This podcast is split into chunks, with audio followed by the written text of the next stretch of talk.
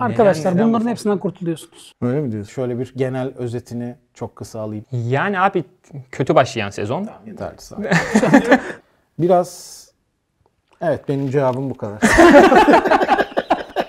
Fenerbahçe'nin en son 2014 mü? Ama son 3 yılda bayağı bir şampiyon olamıyorlar. Daha da şampiyon olamıyorlar yani. Allah Allah ya. Evet, hoş geldiniz. Hoş bulduk. Sanki tekrar kayda girmemişiz gibi. Evet. Davranıyoruz şu an. Seste problem çıktı. Her şey normal devam ediyor. Ne konuşmuştuk acaba? Herhangi bir gün bizim için. Çok merak ediyorum. Evet, ne yaptınız? Nasıl keyifler? Vallahi iyidir. Senin şöyle bir genel özetini çok kısa alayım. Çünkü merak ediyorum fikirlerini Beşiktaş'ın şampiyonluğu hakkında. Yani abi kötü başlayan sezon. Tamam, yeterli. Tam Beyin Connect özeti oldu zaten. Başa dön. Takıl arada. Sen şimdi mecburen gireceksin. Hani özet alayım falan diye. O kadar başa giriyorsak. Ya abi yani kötü başladı ama sonunda Sergen Hoca'yı ağlatan bir şampiyonluğun gelmesi acayip de özel ve şaşırtıcı oldu. Sergen Hoca da bildiğimiz Sergen Yalçın algısını da değiştiriyor aslında şu an. Kendi de değişiyor sanki biraz kesinlikle. Yani. Hiç ondan beklediğimiz bir şey değildi futbolla ilgili böyle bir duygu göstermesi. Tabii. Çünkü kariyerinde tam tersi bir şey var. Hatta bununla ünlü olmuş biz. Var mı transfer haberi falan? Bak 25 program boyunca verdiğin dandik transfer haberlerini burada hatırlıyoruz. Aynen. Tabii canım. Yani aynen öyle.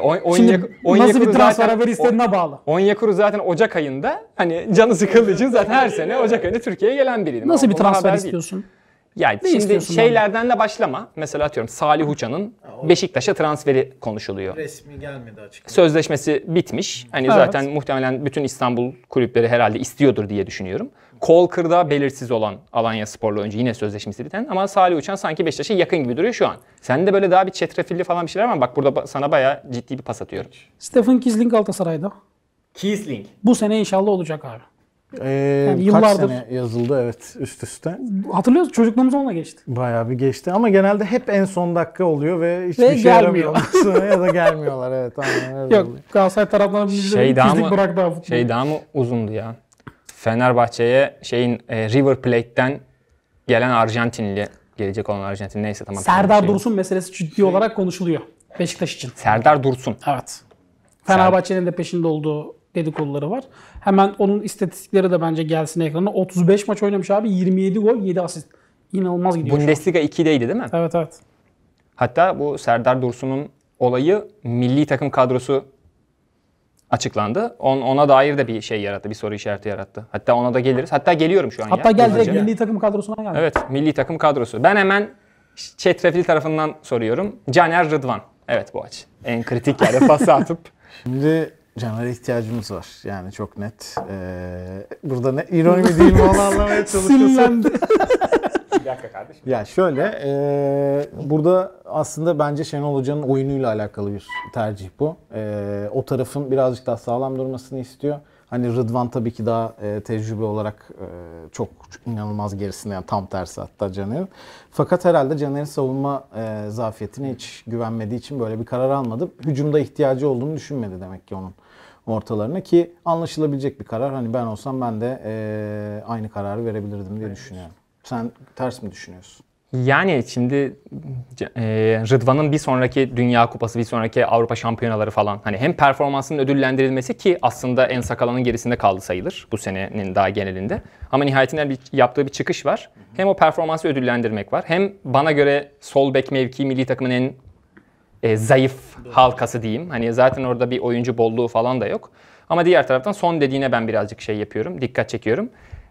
Caner'i yapmadığın, hani A planında düşünmediğini aslında biraz zaten Umut Meraş'a daha fazla şans vererek zaten belli ediyorsun. Ama Caner acaba yapabilir miydi? Bütün bu savunma defeklerine rağmen hani C planına, D planına geçmen gereken durumlarda Rıdvan'ın daha önünde konumlanabilir miydi diye bir... Yani fark yaratma ihtimali olan bir oyuncu. Evet, öyle bir belki C planı, D planı olarak düşünebilirdi ama herhalde hoca başka bir şey planlıyor. Yani beklerin belki bu kadar bir bekin ofansif olacağını düşünürse belki diğerinin birazcık daha savunmada daha sağlam durmasını mı planlıyor? Bekler dedin. en erken sezonu biz bitirdik. Bu arada bizim sezonu en erken bitirmemiz muhteşem değil mi? Hani gerçekten. 21 takıma çıkardık falan böyle, hani uğraştık dinledik ve diğer bütün liglerden daha erken bitirdik. Hadi temposunda oynadığımız için. Gerçekten. Bunun hayra yoracağımız tarafı şu olabilir mi acaba? Önümüzde bir ay var. Şenol Güneş'in üçlü savunma deneme ihtimali. Yani böyle sağ tarafta Zeki. Solda hatta bak beti arttırıyorum. Solda Roberto Martinez'in veya Simeone'nin kullandığı bir Carrasco şeyi var. Hani aslında normalde sol ön oyuncusu ama o üçlü savunmalı sistemde Carrasco'yu böyle sola, Kenan Karaman'ı sola koyup, hani Umut Meraş da tam orada değil de Kenan'ı falan koyup. Çok mu uçtum Kenan'la? Yok. Yani eğer onu düşünseydi bence Caner'i kesin alırdı. Üçlü olsaydı bence. Çünkü şu anda Caner'in oynayabileceği herhalde... sen öyle bakıyorsun. Gerçi önünde başka bir kanat oyuncusu olmadığı zaman bütün kanadın sorumluluğunu vermek de riskli olabilir Caner'e, ama hoca eğer üçlü oynayacak olsa bence bunun emaresini görürdük diye düşünüyorum bu maçlarda ya. Çok zor bir ihtimal. İşte yani bir ayda acaba hani ona çalışır. Yani Merih Çağlar, Ozan hatta. Bu da çok stoper oluyor bazı üçlülerde. Çünkü İtalya takımlarının oynadığı veya Conte'nin oynattığında evet bir Aspilicueta'yı kırma falan gibi vardı. Bu arada bu örneği de çok klasik, hani onu anlatırken çok nokta atışı. Aspilicueta'yı kırma. Aspilicueta'yı kırmak. Gökhan Gönül mesela yıllarca hayal ettirmedi mi diyeyim, hani aslında üçlü oynayan bir takımın sağ stoperi. Gökhan Gönül falan. Acaba böyle 4-5 sene önce sahte bek olarak hani böyle öyle bir tedrisattan geçse dünya şeyine girer miydi acaba? Öyle o kadar iddialı düşünüyorum orta saha özellikleri. Neyse bu hafta en azından yerine Abdullah Avcı'nın yüzeceği kesinleşti. Bir seyirci daha kazandık. Ama düşünsene. Merhaba Abdullah. Bu kadar orta saha özelliği olan bir bek biraz harcandı bence Türkiye'de, öyle düşünüyorum. İyi, ben o zaman en son şeye giriyorum. Milli takımda.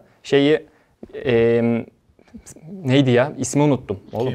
Biraz önce Bundesliga 2'deki Serdar Dursun, çok özür dilerim.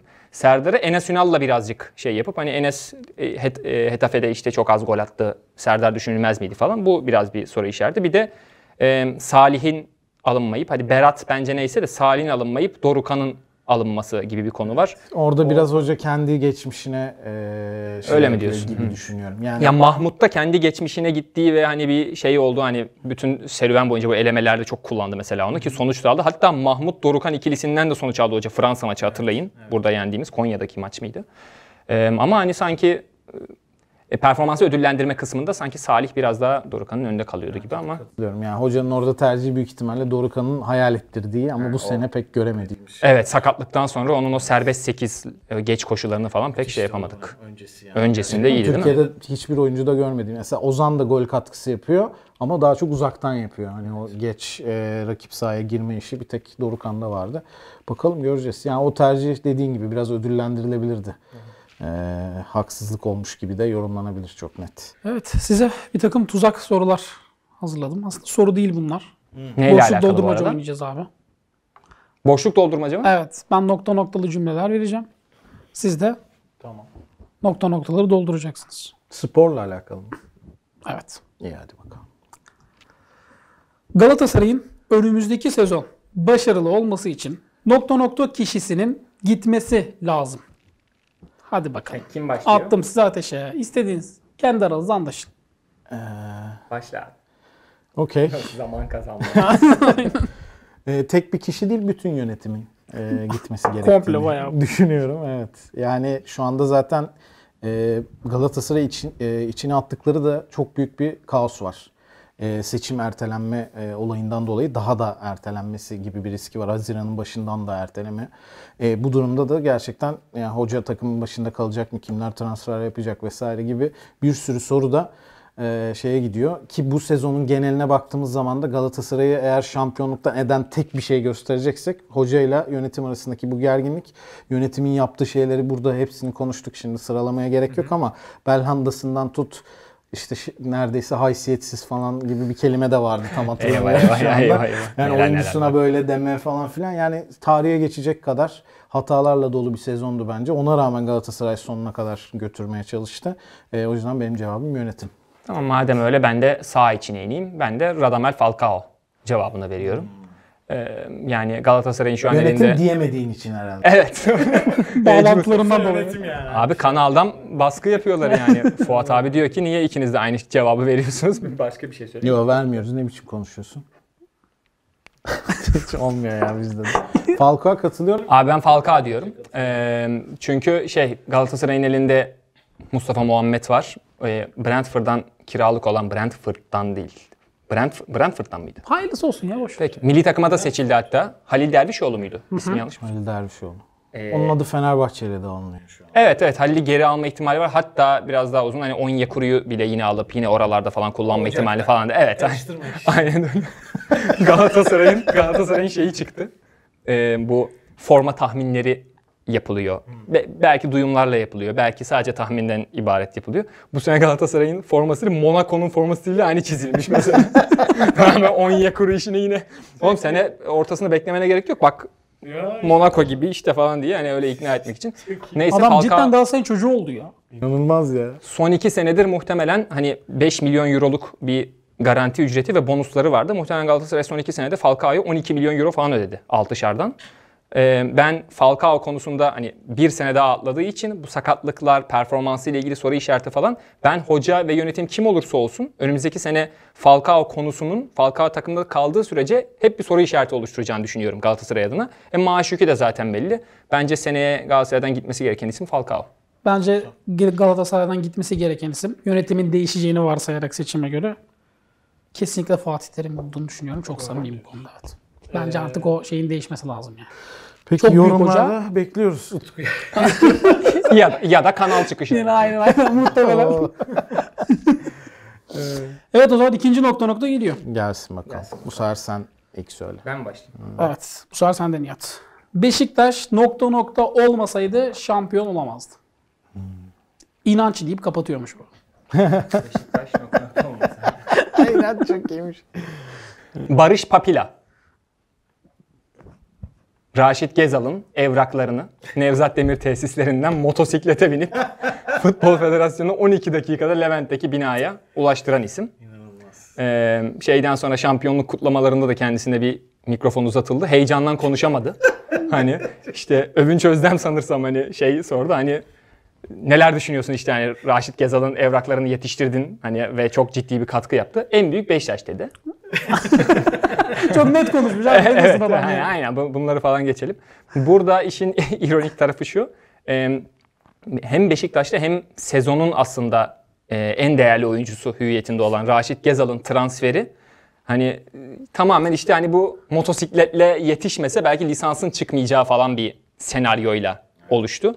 Yani dolayısıyla burada Beşiktaş'ın hatta bütün Türk takımlarının bu planlamaları yaparken biraz daha erken hareket edebilmeleri, daha programlı bir şekilde gidebilmeleri gerekiyor. Yani Rachid Ghezzal madem motosikletle yetiştirilmeme ihtimali falan olan bir isim. Ne olacaktı o zaman Beşiktaş'ın sezonu şimdi bu durumda? Ya hep son dakika oluyor ya. Dediğim gibi bu sadece bu seneye özgü bir şey de değil aslında. Yani sallıyorum, Beşiktaş mesela Sosa'yı kaybettikten sonra zaten Talisca'ya geçmişti atıyorum. Talisca top oynadı mı?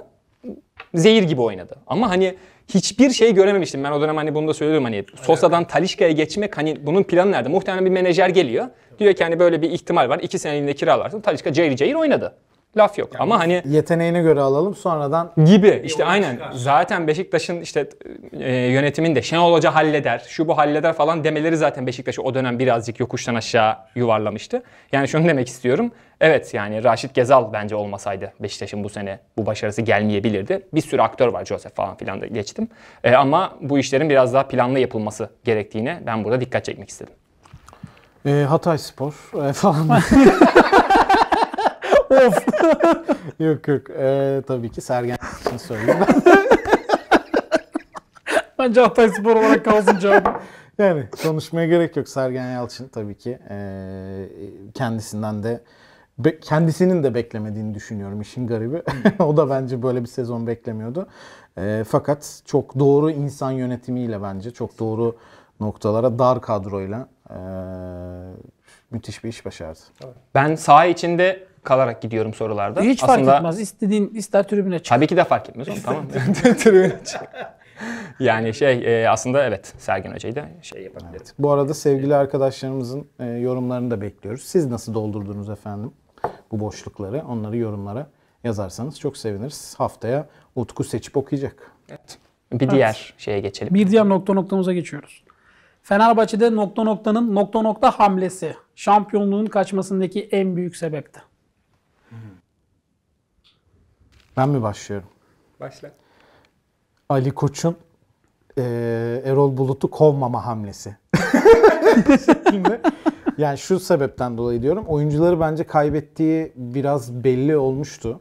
Buna rağmen sonuç geliyor gibi olduğu için çok fazla hafta kaybedildi. Yani Emre Belözoğlu'nun sportif direktör olarak sonradan takımın başına geçmesi her ne kadar bence çok yanlış gözüken bir şey. Hani bu şey demek, ben sportif direktör olarak da başarısız oldum demek aslında bir nevi. Onun da şeyi oluyor. Bizzat Emre Hoca'nın getirdiği insanın yerine o gönderilince Emre Hoca'nın bizzat. Ben geleyim bari gibi onu kabul etmek oluyor. Fakat eğer şu anda son haftalarda gördük ki Fenerbahçe'nin hakikaten daha fazla oyun planı oldu Emre Belözoğlu geldiği zaman. Yani biraz ölçeği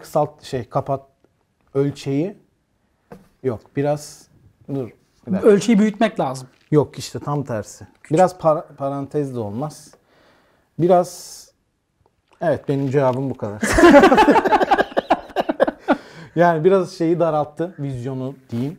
Oyun vizyonunu geliştirmek yerine aslında daha çok biz bunu yapabiliyoruz, buna konsantre olalım dedi ve aslında sen şeye dikkat çekmiş olan Erol Hoca'ya sorulduğunda A, B, C, D planlarım var gibi falan. Hani yani ortada bir kaos olduğu belliydi yani futbolcular açısından da. Çok daha basit bir şey koydu masaya Emre Belözoğlu ve oyuncuların da buna olumlu tepki verdiği son maçlarda görüldü. Hani o değişiklik biraz daha erken olsa belki sezon çok daha yani şampiyonlukla da bitebilirdi ya da daha ne iyi bitecek de. Ben Fenerbahçe'nin 23 transfer yapması diyorum. Evet. Buraya. Yani nihayetinde şimdi Erol Hoca'nın büyük takım kalibresinde bir takımı yönetir mi yönetmez mi bilmem ne, bu kısımları geçtim. Zaten diğer kalan tarafa Boğaç dikkat çekti. Yani Erol Hoca'yı bizzat seçen kişi Emre Belözoğlu diyebiliyoruz biz en azından. Hani dolayısıyla zaten o gittikten sonra kendisinin gelmesi zaten burada bir çelişki doğuruyor ama ben henüz daha büyük takım çalıştırmamış ve sportif direktörünün ve belki kulüp başkanının ama daha önemli olarak Emre Belözoğlu'nun kafasındaki oyunu da daha henüz kariyeri boyunca deneyimlememiş bir antrenörün takıma geldiğinde oradaki oyuncu havuzunu daha iyi yönetebilmesi, o insan ilişkilerindeki insan ilişkilerinin Erol Hoca'nın kuvvetli taraflarından biri olmadığı gibi bir resim ortaya çıktı sezon sonunda. Sanki şey olsaydı, daha az oyuncu olsaydı, bu kadar alternatifi olmasaydı belki A planını bulmak konusunda biraz daha davranabilirdi diye.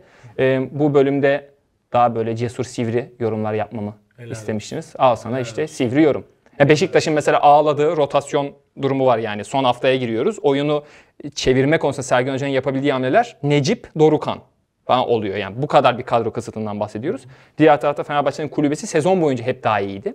Her ne kadar sakatlıklardan dolayı bir dönem biraz onlarla kısıtlansa da. Ama bence Fenerbahçe çok fazla transfer yaptı. Buradan da dar rotasyonla oynayan Ergin Ataman'a selam gönderiyorum ama niye? Bence az Yıldırım'ın başkanlığı bırakması hamlesi. Şampiyonluk kaçmasına en büyük neden bu abi Fenerbahçe'de. Bu senenin sebebi de o değil mi? Tabii son 3 yılın. Ama bir dakika, Aziz Yıldırım da bırakırken kaç senedir şampiyon olmuyordu? Bayağı bir sezon olmuştu. İşte Fenerbahçe'nin en son 2014 mü? Ama son 3 yılda bayağı bir şampiyon olamıyorlar. Daha da şampiyon olamıyorlar yani. Allah Allah ya. Garip oldu. Peki. Galatasaray'ın sayesinde şampiyonluk iddiasını Galatasaray sayesinde şampiyonluk iddiasını sonuna kadar sürdürdü. Fenerbahçe sayesinde bence yine Sivas maçı kaybolduğu için abi. Ben saha içinde kalacağım ve daha böyle sivri şeylerde cevaplar vermeye devam edeceğim. Sonra ben küfür etmeye başlayacağım herhalde. Yok hayır. Hayır canım. Dur burada. Ya bırak, sivri olduğunu zannediyor zaten bu yorumları. Farklı şey. Gayet güzel. Adam efendi konuşuyor, ne sivrisi ya. Tam biri. Değil mi? Aynen şöyle vuracak. Ya birbirine tam zıt şeyler olmasa da en azından Boğaç biraz daha işin makro tarafında kalıp daha yukarıdan bir şeyler söylemiş oluyor. Ben Ryan Donk diyorum. Luyindama parti yaptığı için. YouTube kanalı olduğu için. Tabii bu sıkıntılı dönemde kendisini ve takım arkadaşlarını eğlendirebildiği için o partilerle. Her ne kadar Sayın Mustafa Cengiz bundan pek hoşnut olmasa da Ryan Donk böyle bir şey yapmış, bir insanları bir ferahlatmış demek ki yani. Evet. Bunu bir şey yapmak lazım. Hizmet neticede. Yok. Ben Luyindama Marcao ikilisinin gerek sakatlıklar gerek Fatih Hoca'nın sezon içinde o tam şeyi A planını ciddi şekilde oturtaması falan yüzünden çok fazla rotasyon yapmak durumunda kaldı. Boğaç geçen hafta söylemişti hatta hani 2-3 maçı işte Kerem Halil'in enerjisiyle aldıktan sonra mesela Beşiktaş maçına daha tecrübeli oyuncuları evet merkeze koyarak ama şey yaptı, denedi ki Beşiktaş maçında da işe yaradı gerçekten.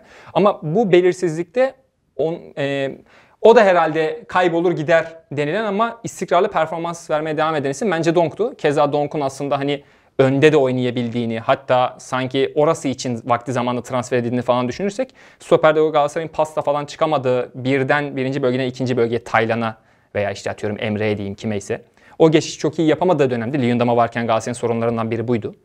Luyindama tabiri caizse diyeyim stoperi rakip forveti kucağına alabildiği zaman çok etkili bir stoper. Bu okey. Ama diğer taraftan oyun kurarken bir sıkıntı oluşturuyor. Ben Ryan Donk'un buraya ciddi şekilde böyle olduğu, panzehir olduğunu ve son haftaya getiren isimlerden en önemlisinin Donk olduğunu düşünüyorum. Beklenmiyordu çünkü. Yani buna Fatih Terim demek istiyorum ben ama bir yandan aslında şampiyonluk iddiasının başta gitmesinin sebebi de biraz da kendisi ama yönetimi düşününce daha az krediyi daha fazla suçu yönetime atmak şart. Orası kesin ama Fatih Terim de oyuncu tercihleri konusunda özellikle ikinci yarıdaki transferlerden sonra tam orada istediğini kararı veremedi senin dediğin gibi. Yani belki Kerem Halil oradaki o enerji katkısı biraz daha erken gelebilirdi.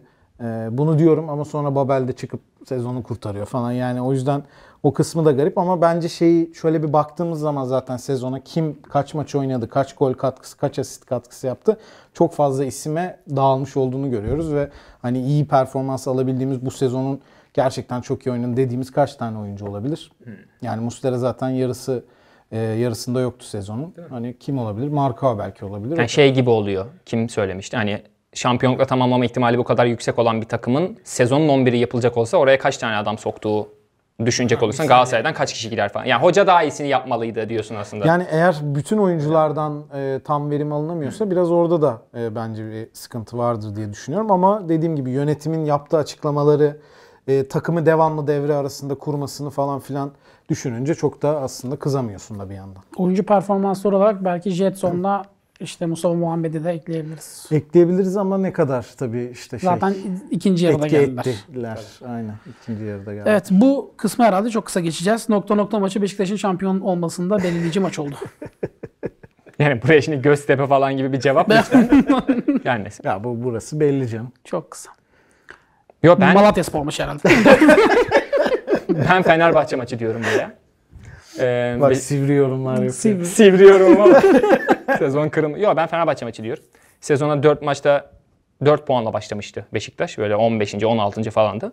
Sonra işte Joseph'in, Ghezzal'ın, Abubakar'ın kadroya girmesiyle beraber yavaş yavaş bir toparlanma sürecine girilmişti ve çok zor görünen bir dönemici vardı. Başakşehir, Fenerbahçe, Kasımpaşa, Alanya yani o dönem itibariyle zor görünüyordu. Kasımpaşa çok iyi bir sezon geçirmedi ama Alanya'nın sezon başı performansını hatırla.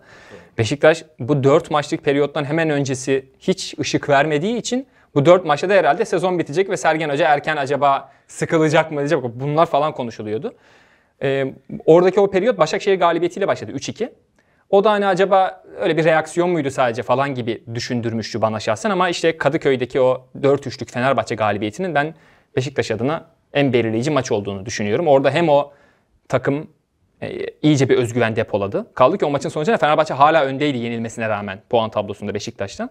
Hem yıllardan beri süre gelen o Kadıköy'de Fenerbahçe yenememe şeyini bir atmış oldular. Hem de aslında Fenerbahçe transferlerle bayağı bir insanların gözlerini böyle parıldattı ama biz bu takımı da yenebiliriz. Dolayısıyla biz herkesi yenebiliriz bu ligde gibi bir özgüven aşıladığını düşünüyorum. Bence belirleyici maç Fener maçıydı. Geç bunlara Hatay.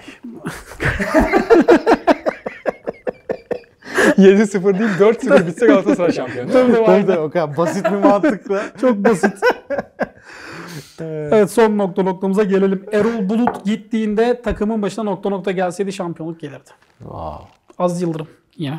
Benim cevabım değişmeyecek. Yok, ben bu soruya Yılmaz Vural demek istiyorum.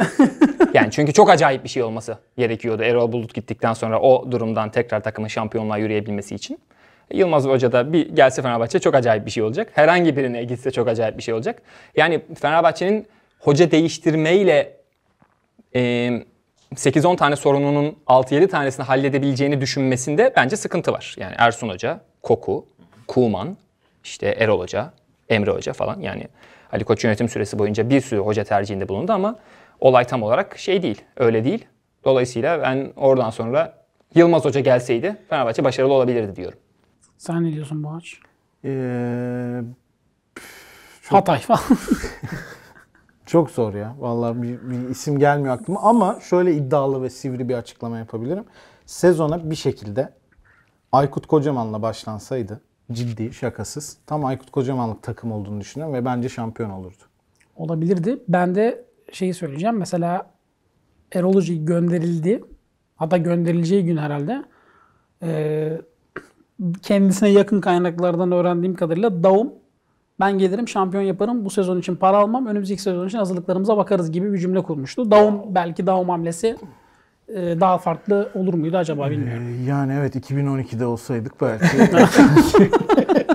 Bu arada bu Fenerbahçe'nin önümüzdeki seneki en önemli potansiyel sorunlarından da biri. Evet. Hani kesinlikle buraya da değinmiş oldum. Şimdi evet, Emre Hoca şimdi geri çıksa sıkıntı. 3 maç, yeni gelen hoca 3 maç kaybetse taraftar Emre. Ki Emre Belözoğlu devam etse yani. 3-4 maç sonra atıyorum olaylar kötü gitse falan bu sefer sportif direktörsüz kalacak. Evet. Tamam. Yani olmadı teknik adam, hadi geri gel sportif direktörlüğe de zor. Evet. Çok kötü ya. İşte da, çok kötü bir durum şu an. Biraz karmaşık. Yani buradan ancak şampiyon olarak çıkabilirdi Fenerbahçe. Çok zor gerçekten. Programı bitirmeden önce geçen hafta biliyorsunuz telaffuzlarla alakalı bir yorum istemiştik. Gerçekten bu mu gelmiş? İsim konusu Baba Yaro'yu söylememeniz beni çok üzdü demiş. Yiğit Gündüz, çok özür diliyoruz Yiğit Gündüz'den. Özkan Öztürk'ten Altay ve Pelkas telaffuzları. Pelkas! Ondan mı bahsediyor? Altay. Yani Özkan Öztürk gibi yapamıyorum şu an ama. Evet, olmadı. Evet. İkimiz de yapamadık. İki isim telaffuzu var bende. White Phillips. Kentavious Caldwell-Pope. Oo bak, Caldwell-Pope dedin. Play'in olacak şimdi. Ha evet. Adamlar dua etse, ellerini açıp dua etse, bırak şimdi kardeş konuşuyor. Lakers biraz isteyerek geldi oraya. Dua etse Golden State Lakers gibi play'in eşleşmesi yakalayamazlar. Keşke tek maç olsa. Tam böyle acayip, hani şu Final Four EuroLeague'de böyle adaletsiz bulunur yani, tek maçta kırıldığı için. Bir şekilde bu NBA'de sıçramış oldu. Evet. Play'inle beraber. Ne diyorsun? Yani Lakers buraya düşeceğini bile bile bence geldi. Biraz eşleşmeyle de alakalı. Lakers alır ya. Öyle düşünüyorum ama biz bunu yayınladığımızda o maç oynanmış olacak. Öyle Lakers mi alır ya? Ben diyeyim ona, ben ağlamazsa o sekansı devamlı görmek istemiyorum internette. Öyle tahmin ediyorum diyelim. Alır ya. Ben diyeyim öyle. Çok kötü ya. Hiç başıma gelmedi, gelecek kesin. Sence? Olabilir. Ben de Lakers'ın alacağını düşünüyorum. Alamazsa da alkolik yorumlarda izleriz artık. Burayı izleriz artık. Bu arada NBA konuşulmuyor falan gibi yorumlar geliyordu. Şu an bak, bu yorumlarda konuştuk, bitti işte. Arkadaşlar konuşmak istediğiniz zaman her şeyi konuşuruz. Ya geçen şey oldu. Sen de bir hikaye anlatıyorsun. Saçma bir şey. Ben burada Hamilton'ın çift pit stopla İspanya'da Verstappen'in önündeki zaferini de konuşmak istiyorum. Hadi buyur. Bu kadardı bu arada. Oxlade-Chamberlain, Makalele, Balak. Bununla bir saniye, çok özür dilerim. Bununla yavaş yavaş karartabiliriz bu yorumla. Çok güzel olacağını düşünüyorum. Tamam. Hadi bakalım. Romantik mi okuyayım yoksa? Evet. Dümdüz oku. Oxlade-Chamberlain, Makalele, Mihai Balak, Conrad Phillips, Saha, Pascal Cimbonda ve tabii ki dünyanın en güzel liginden Leonard Koike, Bienvenu, Azibuike, İshak. Kapattık herhalde. Şu an kararmıştır. Çok okudum çünkü. Evet. Bence evet. De. Güzel. Ben de uyuyakalıyor gibi yaptım.